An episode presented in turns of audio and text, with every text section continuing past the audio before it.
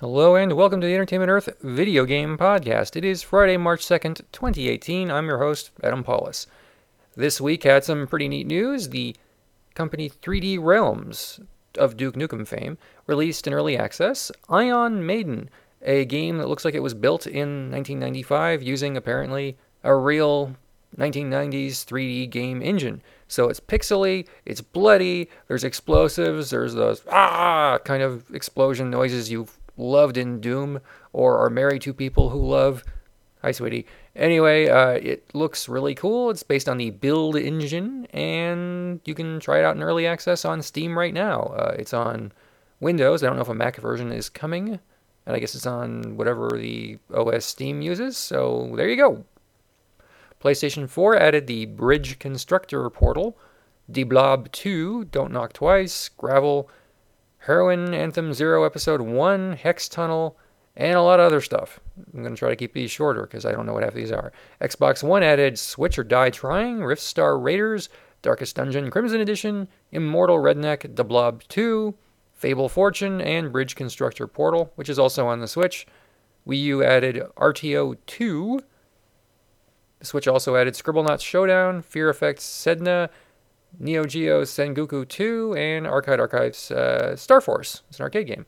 As well as dozens of other games, because the Switch is the new home of everything downloadable under the sun.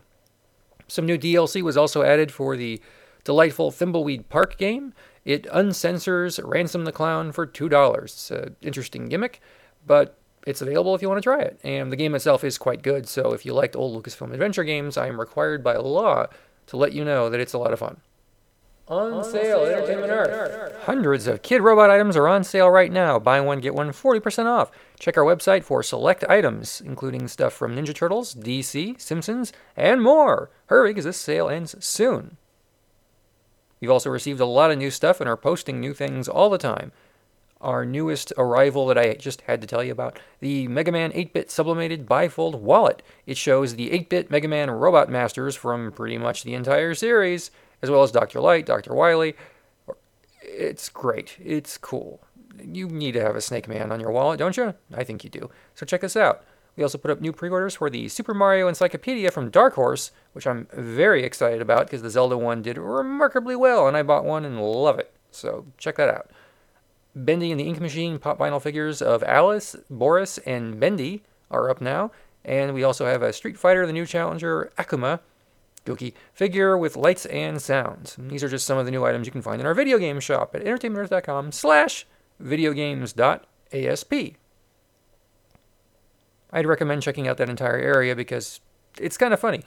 If you're old and cranky like me, you remember what it was like 20 years ago to buy video game action figures. You just couldn't find any. There weren't anything. Mario stuff was pretty scarce.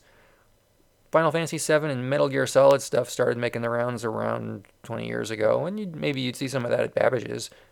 Remember Babbage's kids?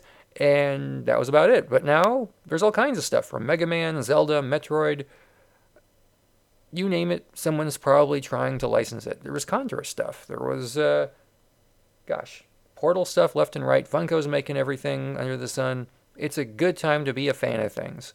So check out videogames.asp on entertainmentearth.com and tell me if you like what you see. I, am sure you will. And I'll see you next time on the Entertainment Earth podcast. Follow us on Twitter at EntEarth, and I'll see you next time.